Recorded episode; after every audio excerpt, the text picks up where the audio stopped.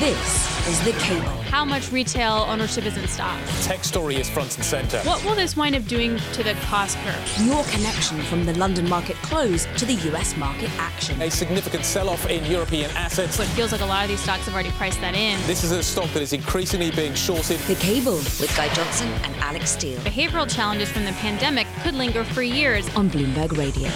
Good evening. Welcome. You're listening to The Cable. We are live on DAB Digital Radio. It is Friday, January the 27th. Um, we have much to talk about throughout the rest of the show. I'm Guy Johnson in London. Alix Steel, of course, is over in New York. Uh, it's been a bumpy week thus far. We've had plenty of corporate news that we've had to digest. Uh, we go into next week thinking, though, about what is happening with central banks. Bank of England, uh, ECB, and the Fed, of course, on deck next week. Uh, the market has plenty to think about. In terms of the price action today, FTSE 100 fairly flat at the close, 77.65. Year to date, we're now up by 4.21%. That is eclipsed by the DAX, of course, which is up by 8.81%. But what we've actually seen over the last couple of days is a Nasdaq that has come roaring back, Alix, uh, and today it's up by another seven tenths of one percent. Yeah, honestly, after Intel's terrible numbers, I would not have expected that to be the case. The SOX index is still lower, but it feels like the market finally wound up digesting the Intel news as an Intel specific thing, and therefore tech gets a relief rally. I should point out that Tesla's also up something like 20% in two days. Just putting Two that days, out there. two days, yeah, it's up I by mean, more than fifty percent, like uh, off its year lows, which is, uh, considering it's only January the twenty seventh, is pretty incredible. Yeah, ex- exactly. Um, overall, we also had some, I'll say, positive economic data here in the U.S. In prices easing, spending slowing, incomes a bit higher. The UMich numbers also coming in a bit better. So, like all of that, sort of helping uh, the sentiment.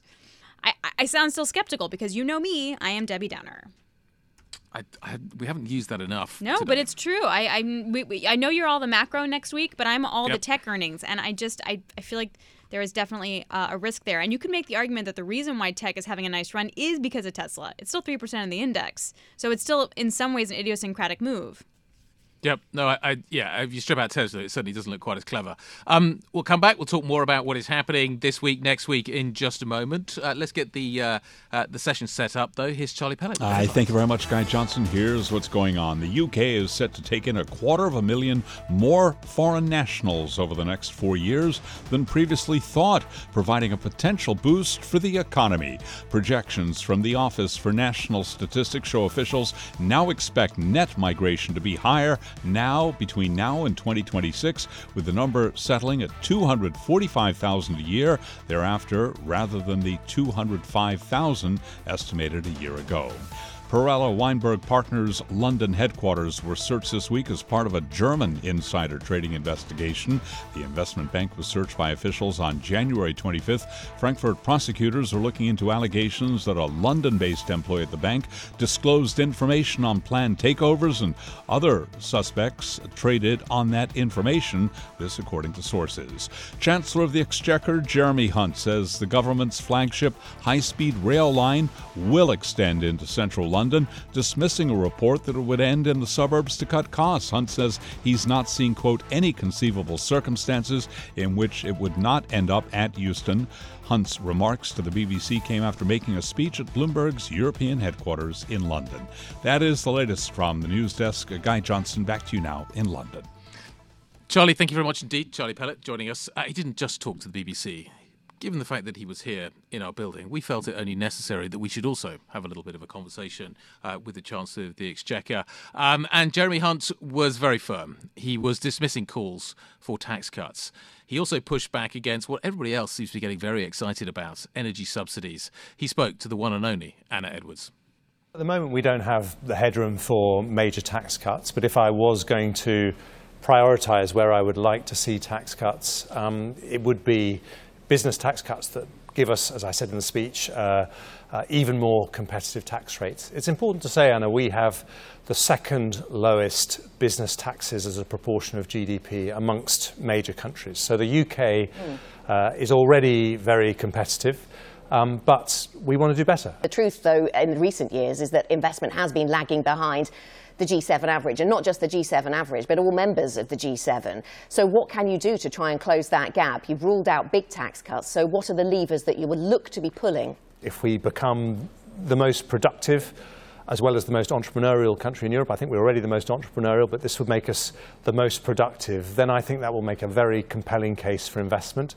And that's why um, I outlined the plan. I think we've got a very exciting vision. I think we have the opportunity with our universities, our financial services, and our technology strengths to be a Silicon Valley.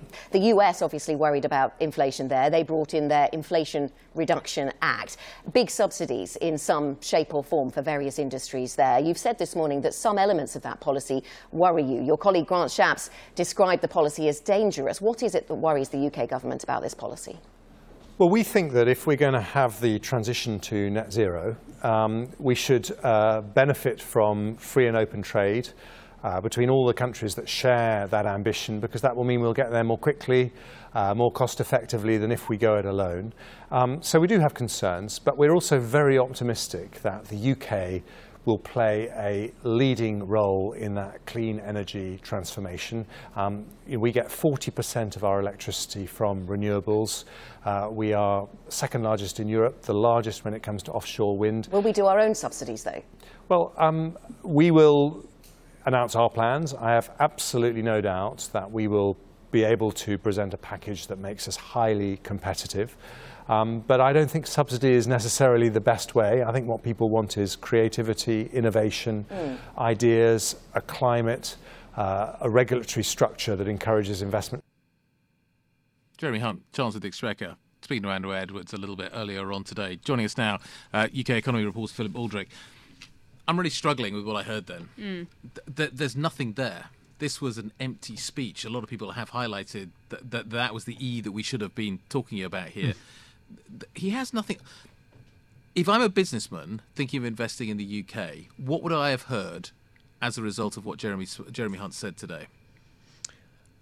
You, yeah, there's there there wasn't any policy that you can pin your um, hopes to. There there was a there is all the basically what the government is grappling with is the fact that we are struggling with the public finances. We've got this, we've still got this hangover from last year's sort of chaos during the Liz Truss premiership, um, and uh, there is there really is no money left. The the uh, the budget for response office for budget responsibility has told the Treasury that they are going to lower the potential growth output for the UK. So he's talking about wanting to see a big increase in productivity. The OBR has just told him that it's effectively lowered our potential growth rate. Um, so uh, he's just hearing uh, lots of bad news, and all he can offer is like, we're going to have stability. We're going to tackle number one problem today, which is mm-hmm. inflation, um, and we're and we're laser focused on that. And you know, you can, you know, gov- government will eventually. They, he said we want to be a party of low taxes, and when you know the economy comes under control, if we can offer uh, spending restraint, he said that, then you know, then we'll cut taxes. So he says, "Believe in us rather than Labour, which never cuts taxes." As, Here's as what I don't get: Don't companies want subsidies? I mean, the whole point the reason why it's difficult for the energy transition is because a lot of these projects just don't make economic sense yet. Carbon capture, hydrogen, etc. You need the subsidies. Like you absolutely need the subsidies. Yeah, that, I mean, it, a lot of these early stage technologies do not they, they just there's no commercial viability without the subsidy subsidies there. Which it is, just felt like he ruled it out, and I don't yeah, know why. Which is so there is an interesting thing here where the UK talks a lot about its green, uh, you know, how much of a green success we have been, and we absolutely have been in terms of the in terms of renewable energy. The amount of renewable energy as a share of the total grid is significantly higher here than in the US, and it's one of the it's it's it's a le- we are a leading country on that front. But we don't make this stuff. We don't build the wind turbines. We import them and we install them. Um, you know, we are not this. We do not have this large domestic green industry. So when he's when we're talking about subsidies, um, uh, th- there are potentially some subsidies coming through for the steel industry to help them decarbonize. So there'll be these target. I think there are going to be these targeted subsidies. There has been, you know, there was the CFD scheme, the contract for difference scheme, which was what was a subsidy scheme for the um, for the wind industry, which started um, back in 2010. So we have provided subsidies, and there will be sort of targeted subsidies, but uh, we don't have a large enough green industry to to really hammer uh, the you know to hit, hit go big on big subsidies the way that the EU and the US are doing because they are building they they've got much more manufacturing bigger industrial green industrial base than we have. So what was today about? What was what was what was he trying to do today? Was this about lowering expectations rather than raising them? Yeah, I think you know he's just had this bad news from the from the fiscal watchdog. Um, March the 15th budget is coming along. Everybody is expecting a big corporation tax relief. You know, the businesses are calling for that. They're crying out for something because on on uh, in April our corporation tax is going from 19 to to 25 percent. Mm-hmm. Um, and we and the super deduction, which was big investment relief, which has been in place for a couple of years, is going to be removed. And so you're going to have this huge increase in tax. It's 12 billion pounds a year increase in tax on the business in the business sector. So you know everyone is hoping for something.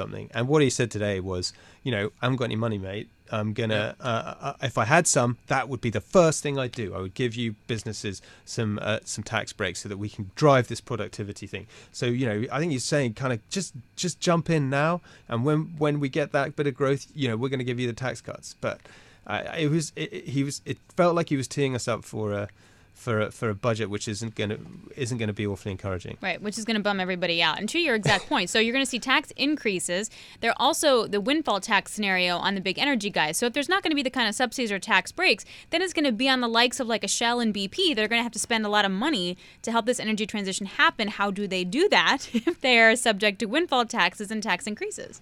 So, so this is where he kind of lurches back into this is the Brexit advantage that we have. These kind of the Brexit freedoms give us a chance to deregulate certain certain things, which make it easier to do business. But also, uh, uh, you know, we change rules in uh, in capital markets so that you can solvency two rules so that you can get more capital invested into um, big infrastructure. So um, that's where he would, you know, he would say the private sector is going to come to the rescue because we haven't got any money. The ABI has come up with this. The Association for British Insurers has come up with this number of 100 billion pounds of um, potential capital that will be released as a result of these these changes. Of course, he's he's saying this is Brexit freedoms. The Europeans are doing the same thing anyway, sort of same sort of deregulatory stuff anyway. So it's not really a Brexit freedom, but um, you, you can pitch it. You can pitch it as such. But that's where it, you haven't got the public money, so you know he's hoping we're going to leverage in a bit more of private capital to to get this transition underway.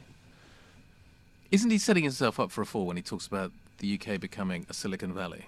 I, th- Is there a time frame for that? well, no. In, in some ways, in some ways, the UK already is.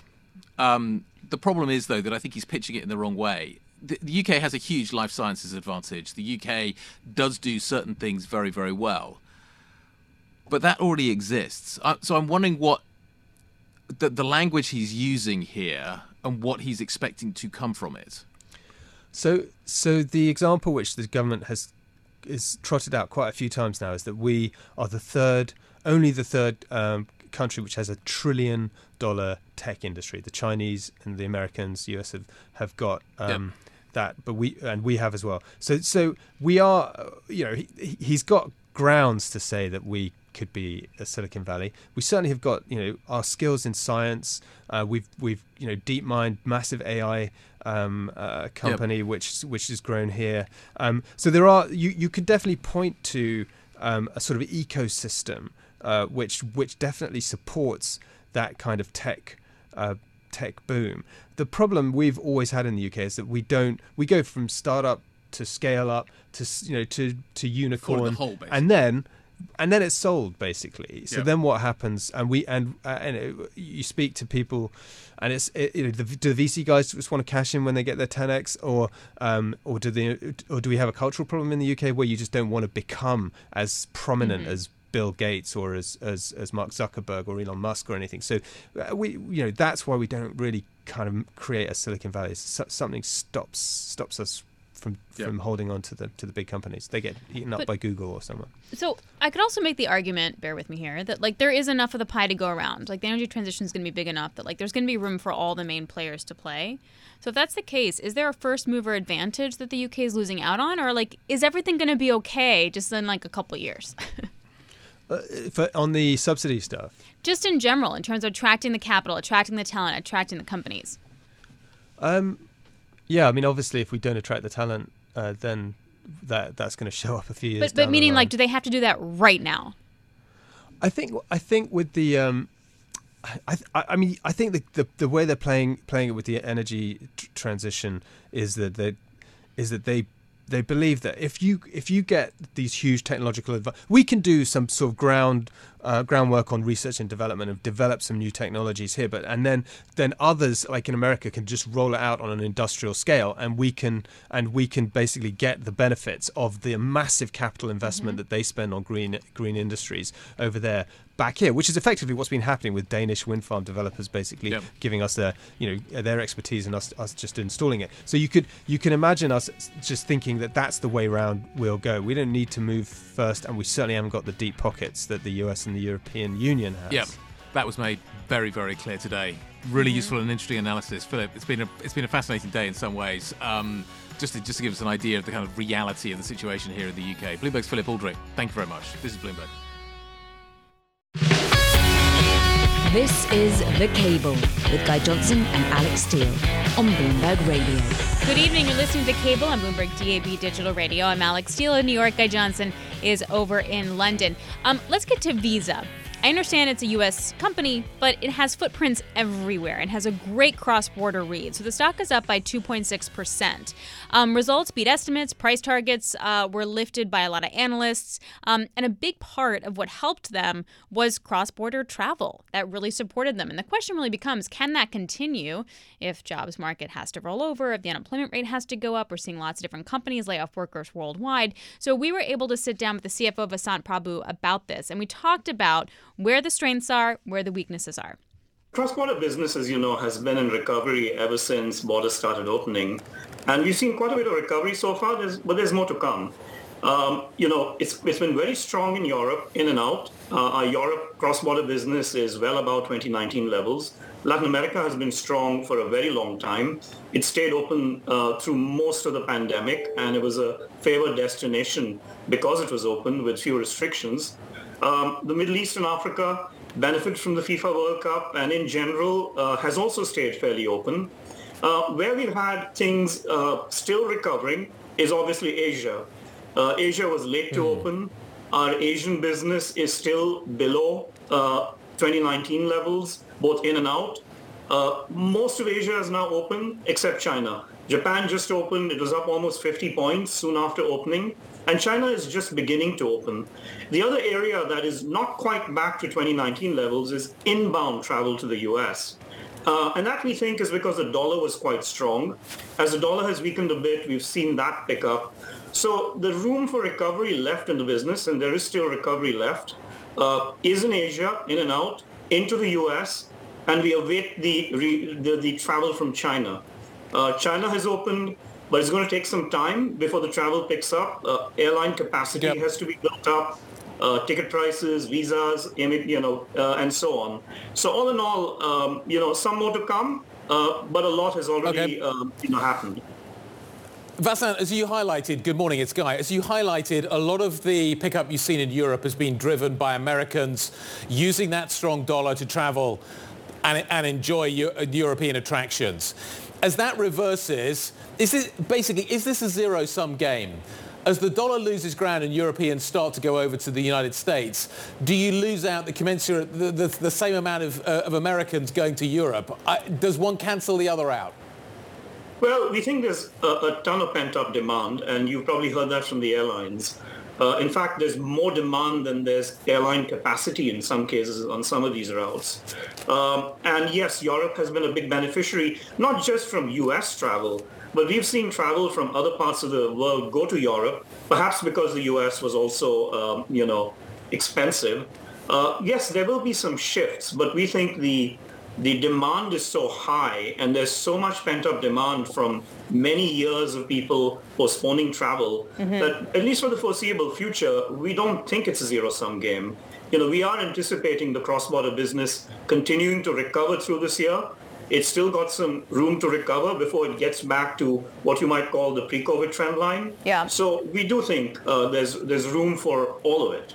So, Vasant, to that point, we're getting a lot of layoffs in different sectors. It was tech, banks, now industrials, now we got Hasbro today, et cetera. And I know this is a U.S. focused question, but do you still feel that pent up demand can continue if we keep getting layoffs? If uh, the hard data that's kind of that starts to roll over, what's your visibility? Well, uh, you know, we've been very clear that we are not economic forecasters. We've stayed out of, of the course. economic forecasting business. Uh, we'll leave that to the economists. And nor is our business a leading indicator because we see spending as it happens. You know, I don't know if you don't feel good about the future and will not spend something two weeks from now. I only know when you do it. Uh, so I want to be careful to say the consumer has been very resilient all year. In the US, consumer spending is up 45, 46% over 2019, which is a pre-COVID trend line. And that's been true the entire year in 2022. And it hasn't changed yet. Uh, that's what we can speak to. As to what might happen, you know, we'll leave that to others. Um, you know, we can tell you that the consumer remains remarkably stable in their spending at this point. Yep. You're in San Francisco. As Alix says, tech is laying people off. What about you guys? Do you feel any need at this point in time to protect the middle of the P&L, to protect the margin story? Are you confident that you have the right setup right now?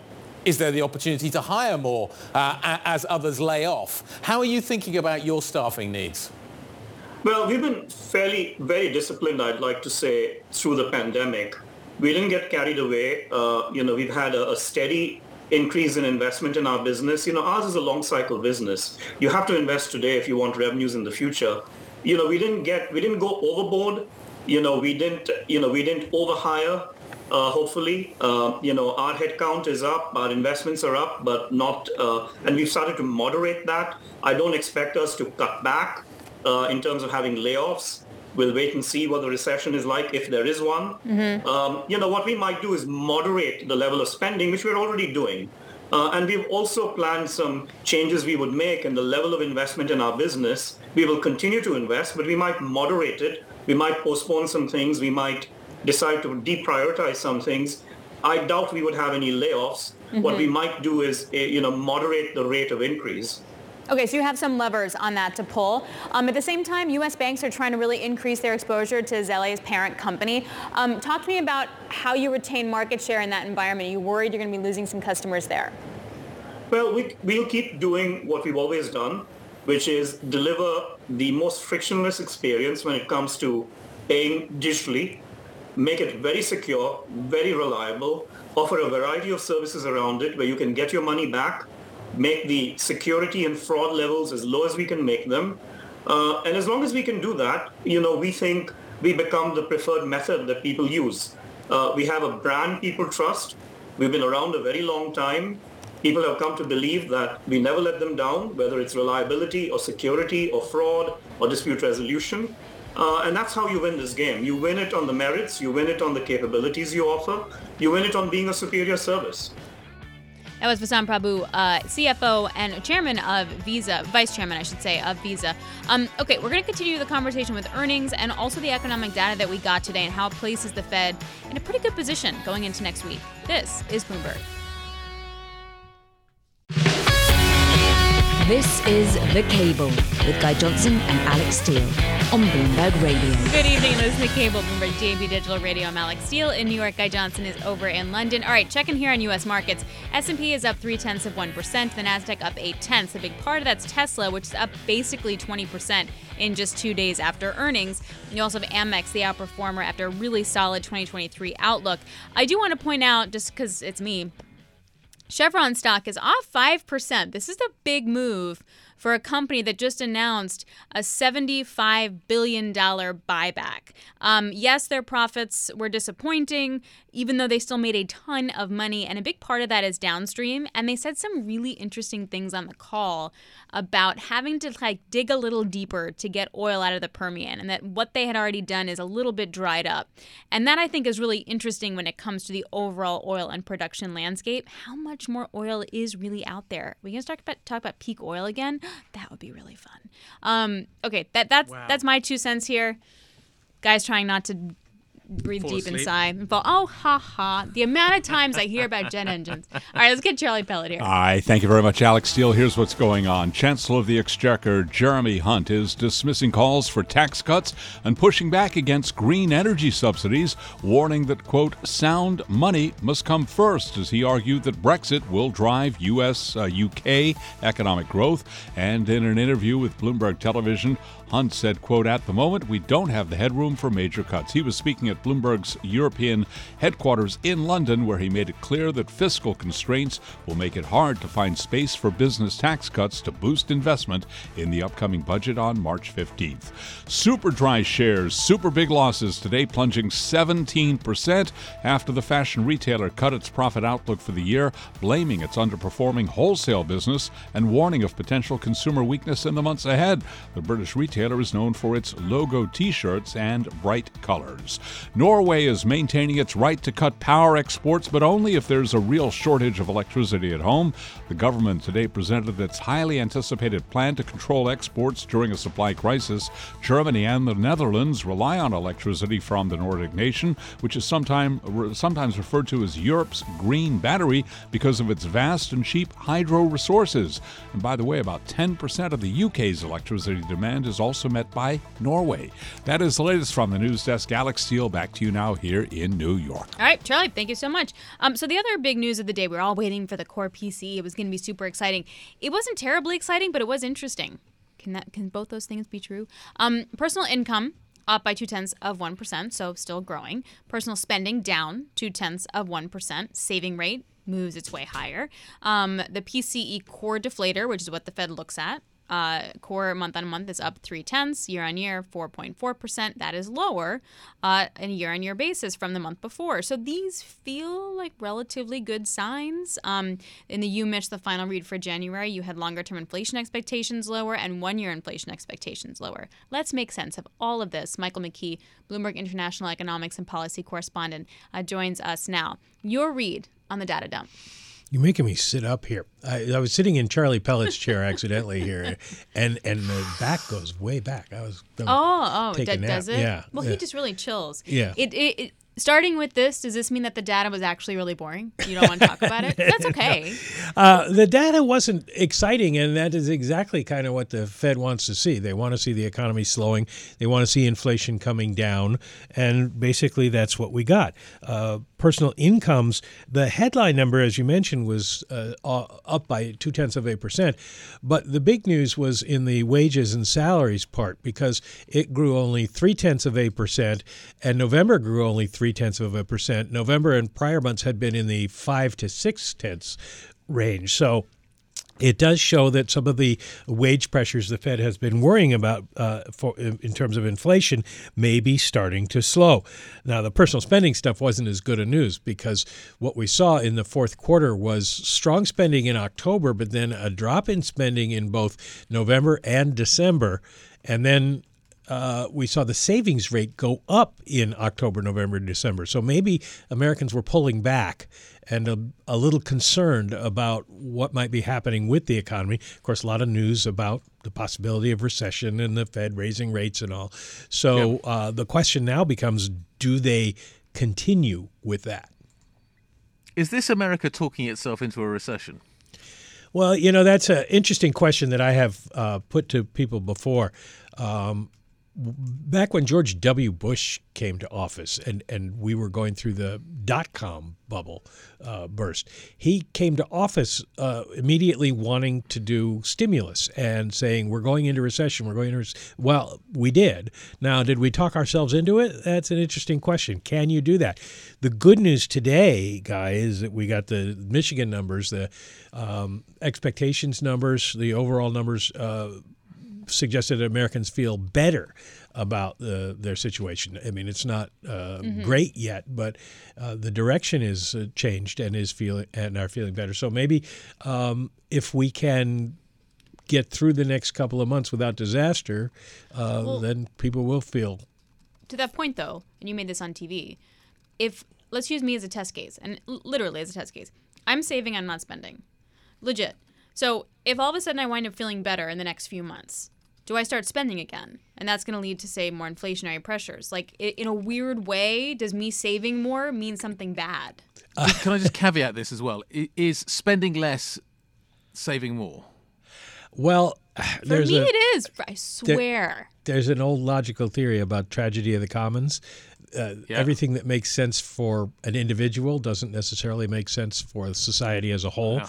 So uh, it makes a lot of sense for Alix to stop spending. Thank you. Uh, but i- is I can't it believe good- she agreed with you, but anyway. is is it good for America that Alix stopped spending and everybody else too? No, I mean it would not be good if everybody cut back at once and stopped spending, and that looks to a certain extent like what happened in November and December. Now, was part of that because people are were were having trouble with inflation, and of course back in November we were still seeing gas prices really high, so as inflation comes down, do people feel better about the economy as we get uh, into 2023? Is it the kind of turnover, new leaf, new year situation? And are people going to feel better? And then if they start spending again, I don't think uh, we're in a position to have blowout spending again. People could go back to spending, but the cash cu- cushions that uh, people had from their stimulus checks have been worked down quite a bit. And we also saw the savings rate rise, but not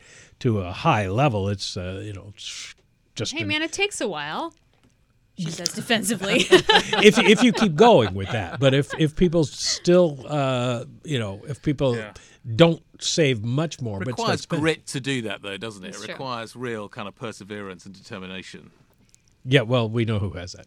So, I really don't. We're gonna see how long I make it. Hey, it's been a month. I'm gonna celebrate. it while is I can. January the 27th. Yes. I, I, Do you, you- January you, the do not 27th. understand the sales that are happening right now. This is- so. This is so. Yes, it's been four weeks. people are selling stuff that people don't want. People That's are trying not to sell at all true. that- I It- want the it- things. I absolutely want the things. So. These last four weeks is really like twelve weeks if you look at it from like a sales perspective. this is Alix's version of dry January. It's so true. No, it is. It is. This, yeah, yeah. Go and drink your way through it. It's hundred percent right. that means at the first, I'm gonna go cry. Well, uh, the uh, the president of the United States would like you to start spending again at some point. So it's your patriotic duty. That's that's got to, It's your patriotic duty. To get, Yeah. Don't encourage her. It's true. He's like tempting me. He's looking at me like, haha, you can do this. Um, Mike, thanks a lot. Really appreciate it. Bloomberg's Michael McKee uh, joining us there. Um, okay, coming up, let's talk more oil. Are you excited, guy? Can I get you excited about we? Chevron? Yes, can I make it happen? I like that. That having to deal, dig deep, deeper. I think is interesting.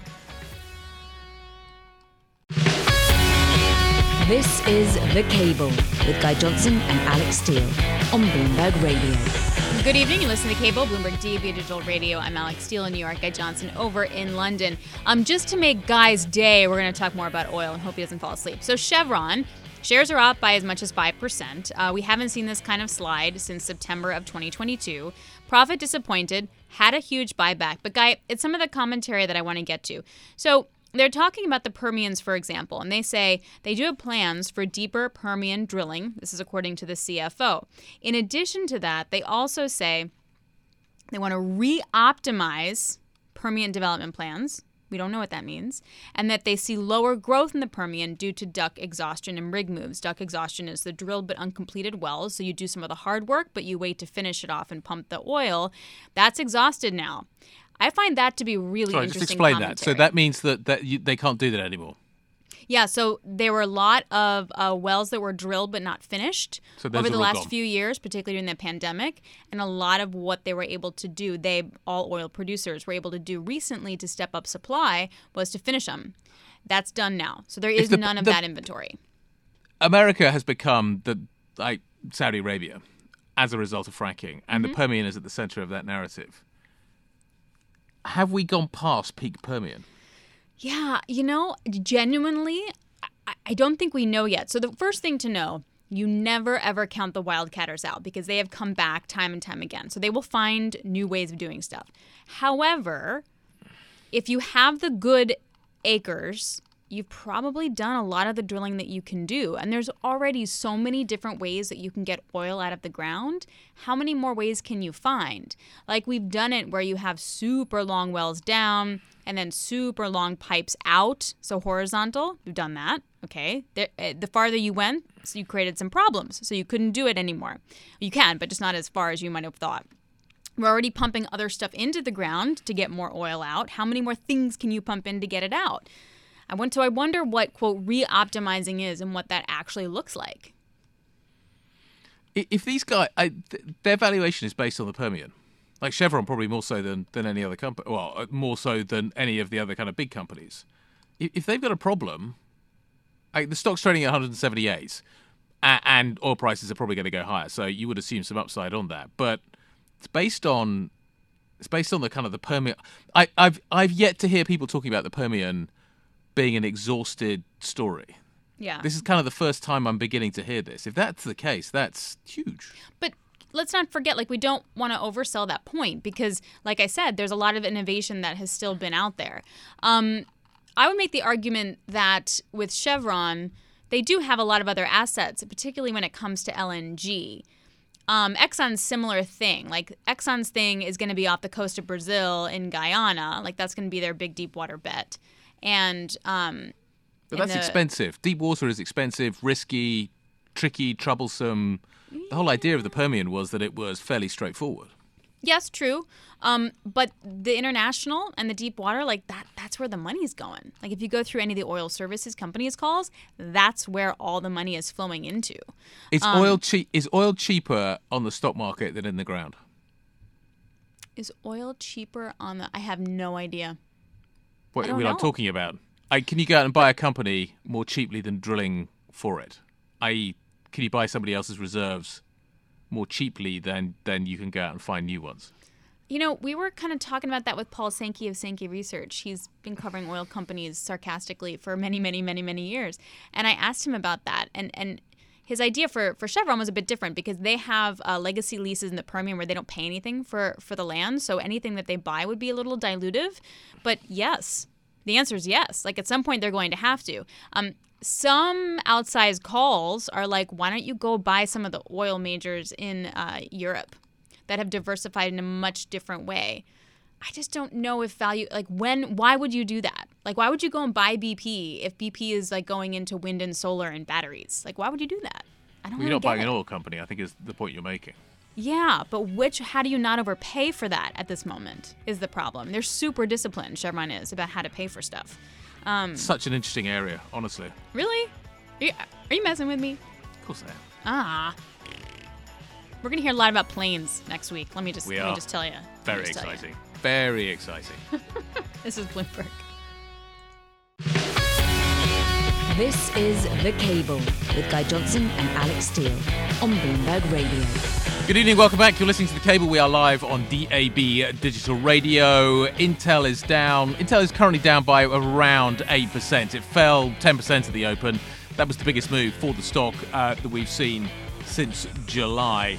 Um, this after what one analyst described as an astonishingly bad set of results. Actually, it was the forecast, it was the forward looking statement, it was the outlook that caused the most consternation uh, after Intel revealed its numbers. Uh, and the stock has been. The stock has been punished, I think is one way of putting it. Um, where are we in the Intel journey? Remember, this is a business that is going through something of a of a shift, of a change in terms of what it does and where it does it. Mandeep Singh covers the stock for us at Bloomberg Intelligence and joins us now. Mandeep, is this a reasonable reaction to what Intel has told us? Absolutely. I think uh, whenever you see such a big gross margin degradation, you know, Intel already had a lot of issues going on with regards to the, you know, the chips that they were making and the demand for those chips. But the fact that gross margin outlook is 39% when last year it was 60%, I mean, clearly there is something wrong with the business. And we know Intel has very high fixed costs because that's what it takes to manufacture your chips. I mean, even TSMC has very high fixed costs. The difference is TSMC has a lot of demand when it comes to the chips that they are making, whereas Intel, uh, I mean, it's the incumbent player when it comes to the PCs and the server chips. But uh, uh, the market is sort of moving away from them, and I think that is something that needed to be addressed. But obviously, it's a multi-year journey, as uh, Pat described it when he took the helm. Um, is this good news for other chip guys? I think uh, there are puts and takes here. One, I do think PCs are almost the earliest in terms of you know uh, kind of looking at a downside sort of scenario for the chip makers, and uh, there is a reason for that. I mean, it's uh, dependent on refresh cycle, and what you're seeing is PC refresh cycle was pulled forward after the pandemic, and now you are seeing a bloated inventory situation. It, what could happen down the line is the same thing could happen for servers and data centers. And we know, uh, you know, hyperscalers have been very aggressively spending on building data centers. In fact, Microsoft said they are still increasing their capex for next year. So that demand is still resilient, the server uh, chip demand, and same thing we have seen on the auto side. But there will be a time, I do think, you know, that uh, we will have excess capacity across the board in different industries, mm-hmm. and uh, I think PCs are probably leading that, and and so I do think second half you will see some sort of a re- negative revision for companies that are more exposed to auto chips or you know even servers and data center chips. Intel obviously has been a major feature of the landscape this week when it comes to the corporate reporting season. What are you looking for next week? Well, so next week we have all the digital ad companies, Meta, Alphabet, uh, Snapchat, they're reporting results. And Apple, I mean, I, I mentioned about autos and data centers. So we've seen a similar volume decline on the handset side as well. And if Intel's earnings were bad, guess what? Apple, uh, I think, are going to be pretty negative in terms of the volume side. They may make up on the content because hmm. their Pro phone is obviously a higher price phone, so the ASPs may hold up. Uh, but uh, you will see similar volume decline. And on the digital ad side, look, we've seen a significant ad pricing compression when it comes to the digital ad companies because uh, of the slowdown in economy. And the first thing to cut was ad spend. Now, what you want to see, uh, given there has been de-risking uh, of the estimates uh, for all these companies, is a stabilization in ad pricing. If that happens, I think it's good uh, because uh, you know the stocks will anticipate uh, a second half rebound. But if if there is more ad pricing compression, mm-hmm. that's where I think it's hard to predict when that bottom will be. for these companies. Amazingly, Meta is off the lows that we saw back in November. Um, I I fail to see Quite a lot the, off the lows. Yeah, but you just look at the chart over the last year and like where it was in the beginning of February, it still looks really painful. And I just wonder sort of where the good news might be for this. That's a nice way of me asking it. Where's the good news going to be? well, so good news could be uh, adoption of Reels and time spent on Reels versus TikTok. They're trying to narrow that gap in terms of engagement, and for all the social media names, yep. ultimately it's all driven by engagement. If they are able to keep the engagement, ad spending will follow. And so for Meta, it's all about Reels catching up to TikTok. WhatsApp could be a bright spot. They've been focused on monetizing. They've started to give uh, some numbers around the click to ad messaging uh, run rate, and that actually has yep. been a bright spot. So I think those are the two things to call out for Meta. Mandeep, is is Meta a basically just a play on TikTok being banned or heavily restricted in the United States? That will be a near-term catalyst for sure, guy. But uh, at the same time, uh, I think Meta has uh, like a lot going on with its VR investments, and the fact that they are losing almost twelve billion dollars on Reality Labs. When you have a company like Roblox, which is I think, the closest competitor to what Meta is trying to do on the Reality Lab side. And they are not losing as much as Meta is. So it makes you wonder what are they spending on and how long can investors bear that sort of uh, investment coming from a company of the scale of Meta. Quick question, just to circle back to Intel before we let you go. Intel, dividend at risk? I don't think so. I mean, it really has to be a catastrophic second half for me to think uh, they're going to cut the dividend. So I, I look at the end of the day, PCs are cyclical. I do expect a rebound once the inventory clears out, and if they catch up on the process nodes, they have a lot of levers to cut costs before they have to cut dividends. So I, I do think uh, they're going to, uh, like, they already extended the life cycle of their equipment that's going to save them on depreciation costs. They're doing mm-hmm. more cost cutting. So all that has to happen before a dividend is cut. All right. Mandeep. Good stuff, Mandeep. Thank you very much. That wraps things up for Alix and for me. Have a great weekend, everybody. Wait, but uh, more importantly, I will see you guy in person in the studio next week. That's very exciting. This is going to be go, very exciting. I don't know if he's going to stay awake for first. it, but it'll be exciting. Boeing is delivering its last ever 747, commercial 747 next week. Quite excited about that. We'll talk about that next week. This is Bloomberg.